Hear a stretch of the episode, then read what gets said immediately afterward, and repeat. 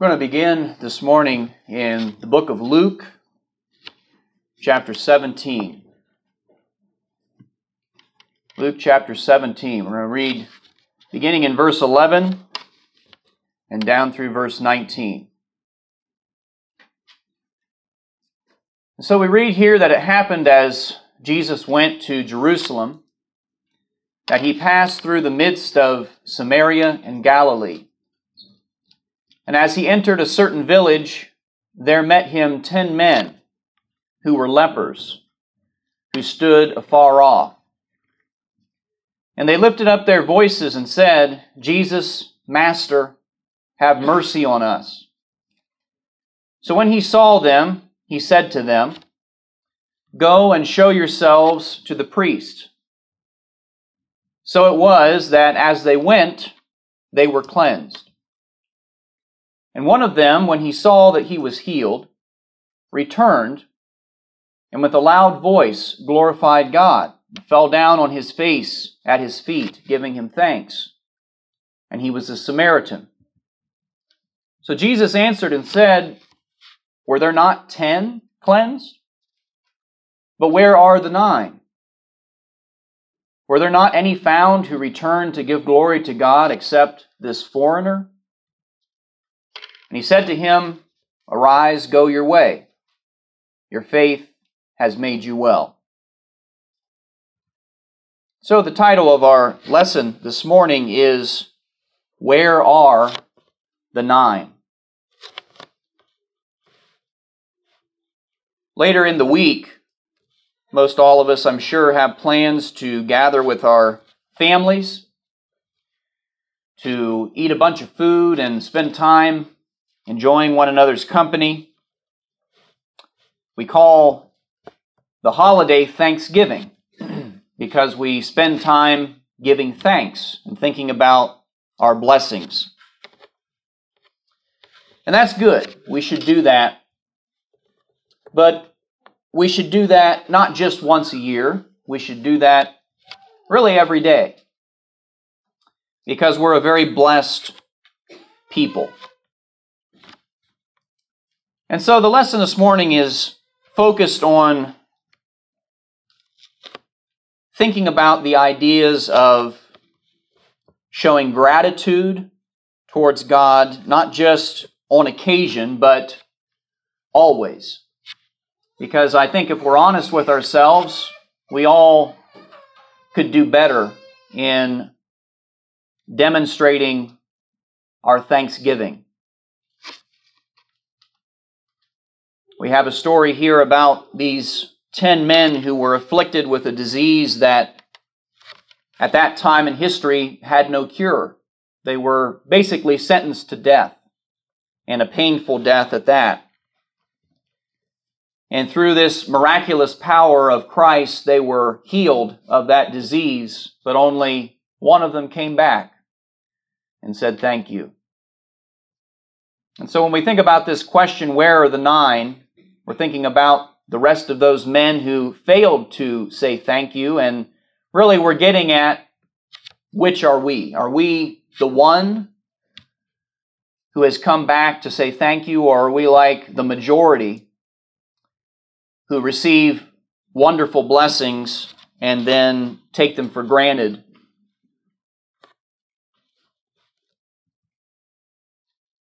As we begin, I'd like to relate a story and Forgive me if I've shared the story with you before, but I was a young boy. I was probably about Jack's age, I would guess. And I remember this day that I was sitting in my room, and for whatever reason, I was in a bad mood. I think it was because I had asked my parents for something and they told me no, or you're going to have to wait. And so I was feeling upset because I didn't have whatever it was at the time that I thought I needed or wanted. I'm sure it was something that I really didn't need. And my dad came into the room, and he's, of course, can tell that I'm upset, and he's asking me what's wrong, and so I explain. And I forget exactly how it was worded, but he basically asked me the question. He said, Have you ever just counted all the toys in your room? Counted how many you have? And I said, Well, no. You know, I've never even thought about doing such a thing. And he made the comment, You know, you'd be amazed if you would count all of your blessings. And he said, You're living like a king and you don't even know it. And that's always stuck with me. It's funny how certain moments as you grow up kind of vividly stick in your memory, and that's one of those things that I can recall very vividly.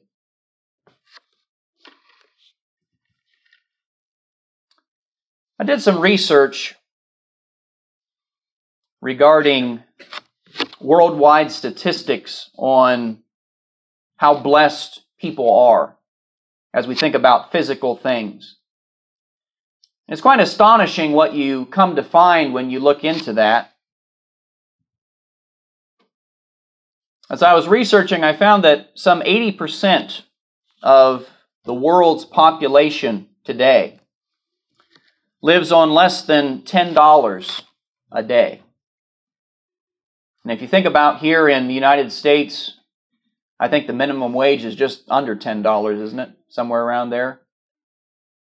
So somebody can get a very entry level job and be making as much as some people earn in a day really the majority of the Earth's population in a day, you can make that in about an hour. But some 50% live on less than $2.50 a day. You stop and think about that. Think about what $2.50 would buy you here if you went to the store and tried to get some things. You wouldn't get very far, would you? But that's what some people accumulate in a day's time. Nearly half the Earth's population. There's some 805 million people worldwide that do not have enough food on the regular day to day basis to eat. There's some 750 million people who lack access to clean drinking water.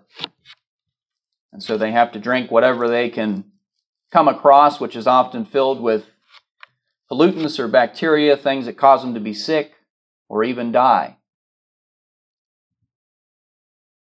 About one fourth of all humans today live without electricity. That's approximately 1.6 billion people. You stop and think about that. Think about your daily routine and you think about how much you rely on electricity. Imagine what it would be like if the power was turned off permanently.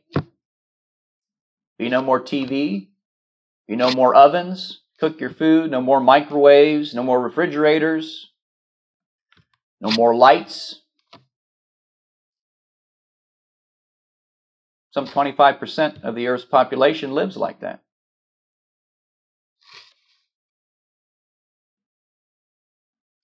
But yet we complain so much, don't we? Because we have so much to complain about, don't we? Paul wrote in 1 Timothy chapter 6 and verse 6 beginning that godliness with contentment is great gain. He says, For we brought nothing into this world, and it is certain we can carry nothing out. And verse 8 is rather astonishing in a way when we think about what we have or what we would consider normal in this country, in this place, in this day and age. He says, having food and clothing, with these we shall be content.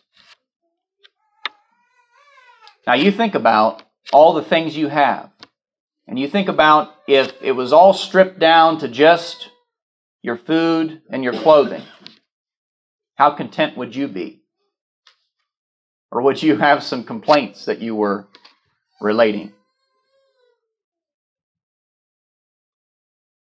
I'd like to take us through a series of reality checks. I'm sure maybe some of you have seen on the internet there's this famous picture of Batman slapping Robin across the face, and it's meant to be humorous. Typically, you'll see little speech bubbles coming from Batman and Robin, and Robin will be saying something silly, and Batman is slapping him, saying, Stop that. You know, that's nonsense, in other words.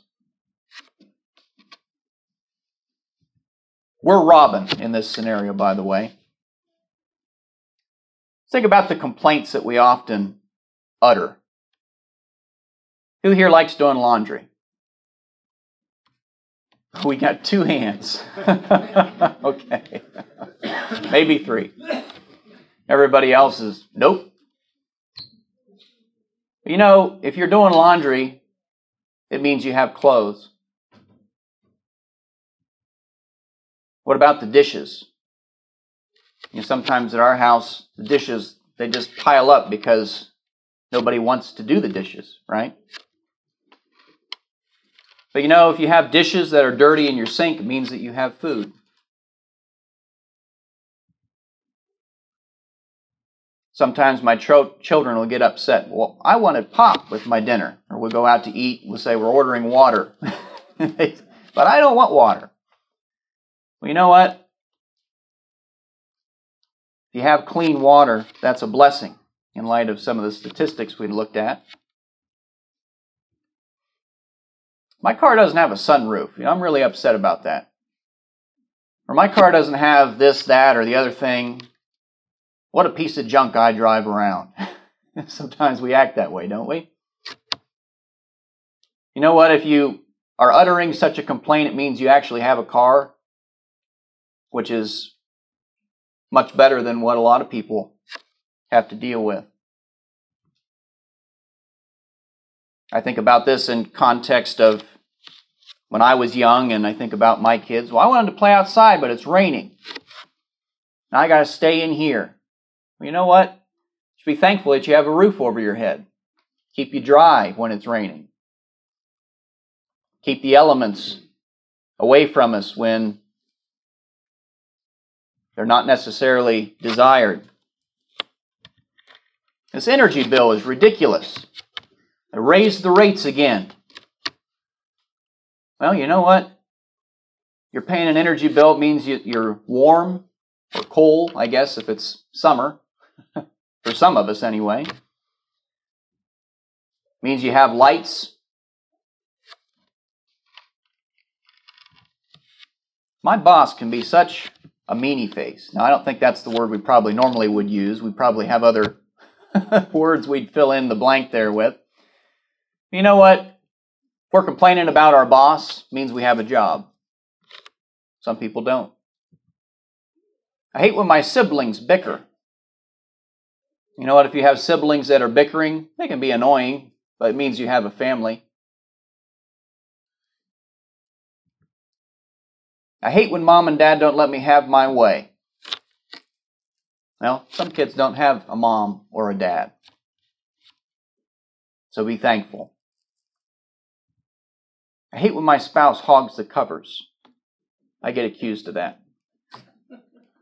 You know what? Some people don't have a spouse.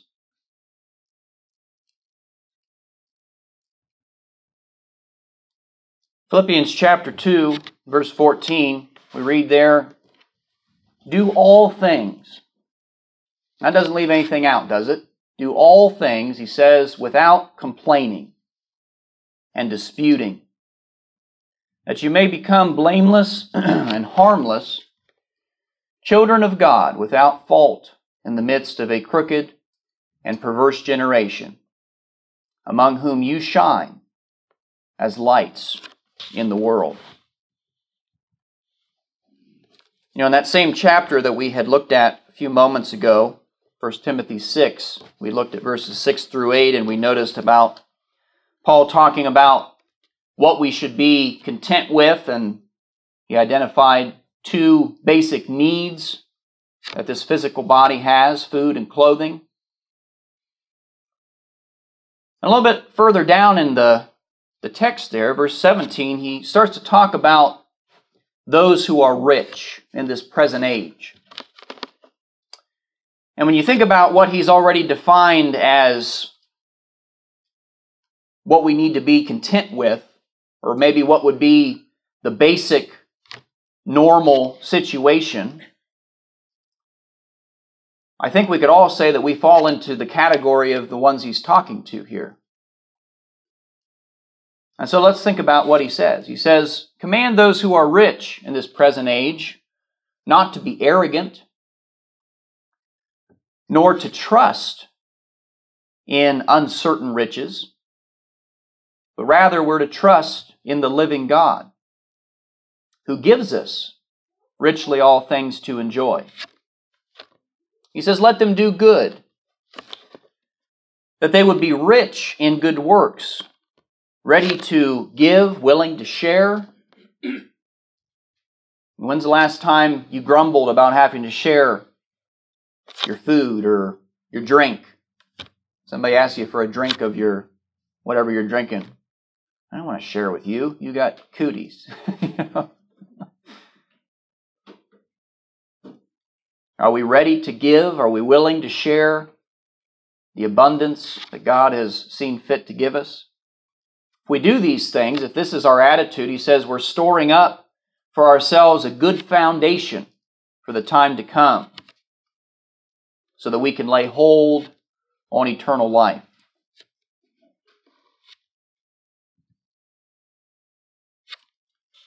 Now,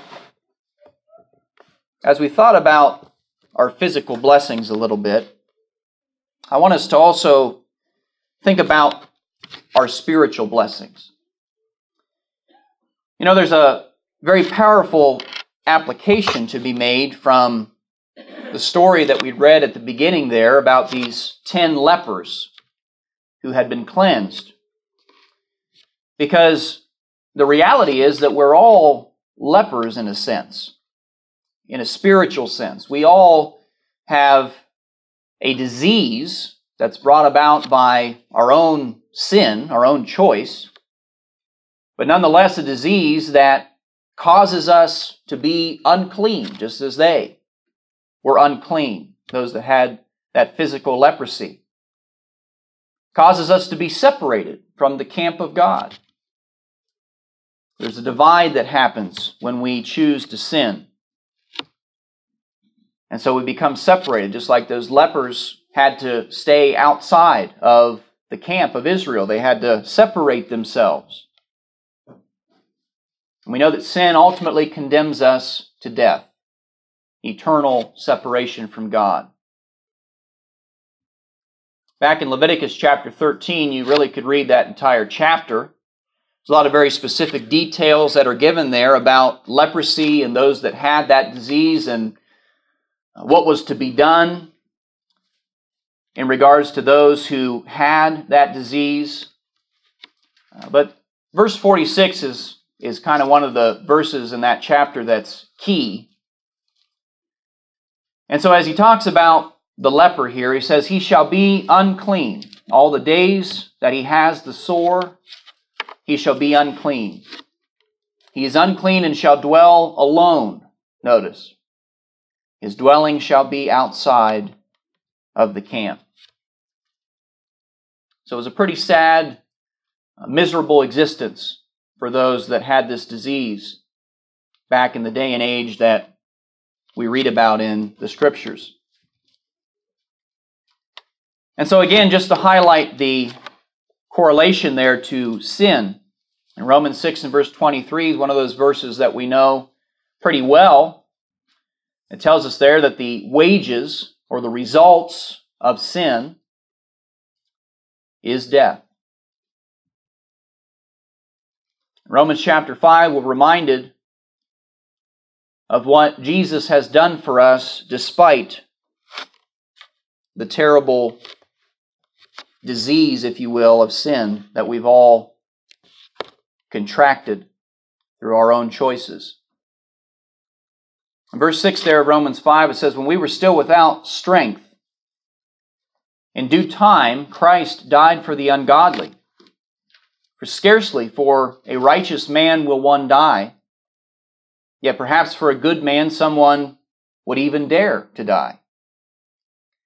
But God demonstrates His own love toward us, and that while we were still sinners, we might say while we were still lepers, if we're running with our analogy, while we were still helpless and hopeless, Christ died for us. And go back and read what Isaiah had recorded there in chapter 53 concerning Christ and what he would do for us, what he would suffer on our behalf. Notice how it's described in, in verse 4 specifically. Surely, Isaiah says, He has borne our griefs and carried our sorrows, yet we esteemed him stricken. It brings to mind that same imagery of, of somebody who had leprosy. We, we esteemed him as, as the leper, smitten by God and afflicted. We, we rejected him. Ultimately, hung him on a cross. But he did all of that so that we could be cleansed.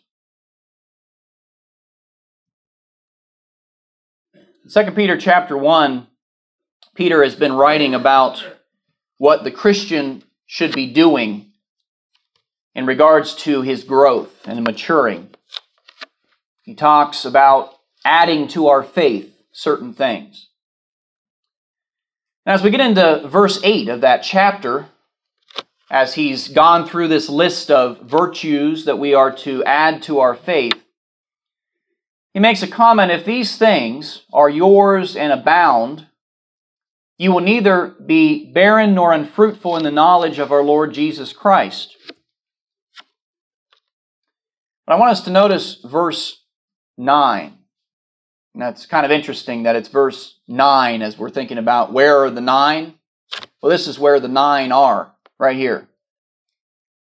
He who lacks these things is short sighted, even to blindness, and has forgotten that he was cleansed from his old sins. Lines up just perfect, doesn't it? The ones who are not serving God acceptably, the ones who are not growing in their faith, are the ones who lack gratitude the ones who've forgotten what's been done to cleanse them.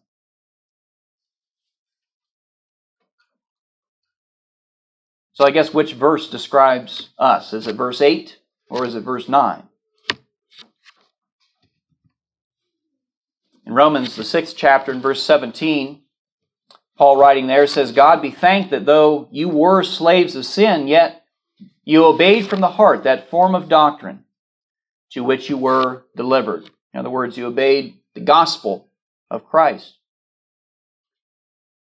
You've now been set free, he says, from sin. You've become slaves, rather, of righteousness. He says, I speak in human terms because of the weakness of your flesh. For just as you presented your members as slaves, notice the language he chooses here you presented your members as slaves of uncleanness. Again, it, it brings back that same idea of, of the leprosy. Our members were plagued by this death of sin. And of lawlessness, he says, leading to more lawlessness.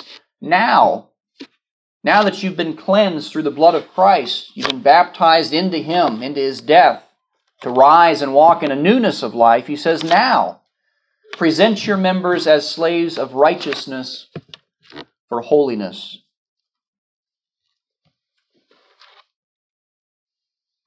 What are you rendering to the Lord? The language there is borrowed from Psalm 116. If you want to open your Bibles to that psalm and read with me. As many of the Psalms are, this is a psalm of thanksgiving. And the psalmist writes here, and he says, I love the Lord because he has heard my voice and my supplications, because he has inclined his ear to me. And so therefore I will call upon him as long as I live. He says, The pains of death surrounded me, the pangs of Sheol laid hold of me. I found trouble and sorrow. And then I called on the name of the Lord, saying, O Lord, I implore you, deliver my soul. And he says, Gracious is the Lord, and righteous. Yes, our God is merciful. The Lord preserves the simple. He says, I was brought low, and he saved me. And so return to your rest, O my soul, for the Lord has dealt bountifully with you. For you have delivered my soul from death. You've delivered my eyes from tears and my feet from falling. I will walk before the Lord in the land of the living. I believed, therefore I spoke. I am greatly afflicted. I said in my haste, All men are liars. Verse 12 What shall I render to the Lord for all his benefits toward me? Well, he answers that question, doesn't he? Verse 13, he says, I will take up the cup of salvation and again call in the name of the Lord. I will pay my vows to the Lord, now in the presence of all his people. It says, Precious in the sight of the Lord is the death of his saints. O Lord, truly I am your servant. I am your servant, the son of your maidservant. You've loosed my bonds, and I will offer to you the sacrifice of thanksgiving. It's an interesting phrase, the sacrifice of thanksgiving. It is a sacrifice, isn't it? We have to consciously choose to take time to say thank you and to show gratitude through the way that we behave. It's a sacrifice of our own selfish will. The selfish person who says, Well, thanks. Um, you know, I'm just going to take what you've given me and and learn to expect it and learn to take it for granted. I will offer you the sacrifice of thanksgiving and will call upon the name of the Lord. I will pay my vows again to the Lord, now in the presence of all of his people, in the courts of the Lord's house, in the midst of you, O Jerusalem. He says, Praise the Lord. We read in Psalm 40, verse 1. Psalmist there writing says, I waited patiently for the Lord, and he inclined to me, and he heard my cry, and he also brought me up out of a horrible pit, out of the miry clay, and set my feet upon a rock, and established my steps. He's put a new song in my mouth, praise to our God. Many will see it and fear and will trust in the Lord. And blessed is that man who makes the Lord his trust and does not respect the proud, nor such as turn aside to lies. In verse 5, he says, Many, O Lord my God, are your wonderful works which you have done, and your thoughts toward us cannot be recounted to you in order. If I would declare and speak of them, they are more than can be numbered. You think about counting your blessings. you really can't, can you? To sit and to, in an orderly way, go through everything God has done in thinking of you and I, let alone the physical things. We have to think about all the spiritual things. It's like one of those things where you're laying in bed at night and you think, well, I'll start I'll start counting sheep. Well, it doesn't take very long before you're asleep, right? You're exhausted at the exercise, and even more so to think about counting our blessings. What shall we render to the Lord? Well, we could start by being the one instead of the nine. 1 Thessalonians 5, verse 16 says, Rejoice always, pray without ceasing. And notice in everything, give thanks, for this is the will of God in Christ Jesus for you. Colossians 3 and verse 15. Let the peace of God rule in your hearts, to which also you were called in one body, and be thankful. Are we thankful? I hope we'll seriously contemplate these things. And I'd like at the conclusion of our lesson this morning to read the words of one of the Psalms, or I guess it could be called a psalm, uh, one of the hymns that we sing from time to time. I guess it's probably one of the more popular ones because it's kind of got a, an upbeat melody to it, but the words are very sobering. And sometimes maybe we, we kind of skip past that as we're caught up in the melody of the song. When upon life's billows you are tempest tossed, when you are discouraged, thinking all is lost, count your many blessings, name them one by one, and it will surprise you what the Lord has done. Are you ever burdened with a load of care? Does the cross seem heavy you're called to bear? Count your many blessings. Every doubt will fly, and you will keep singing as the days go by. When you look at others with their lands and gold, think that Christ has promised you his wealth untold. Count your many blessings. Money cannot buy your reward in heaven nor your home on high. So, amid the conflict, whether great or small, do not be discouraged. God is over all. Count your many blessings. Angels will attend, help, and comfort give you to your journey's end.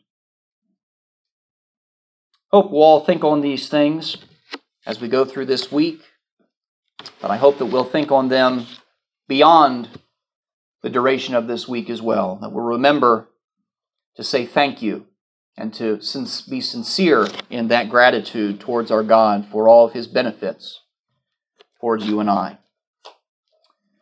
This morning, if there's one here who recognizes a need to make their life right,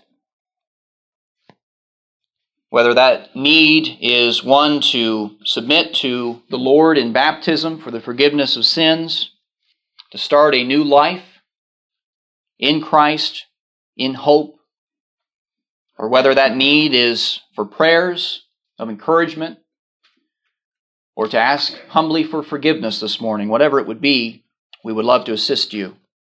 And so if you have a need, please make it known now as we stand and as we sing.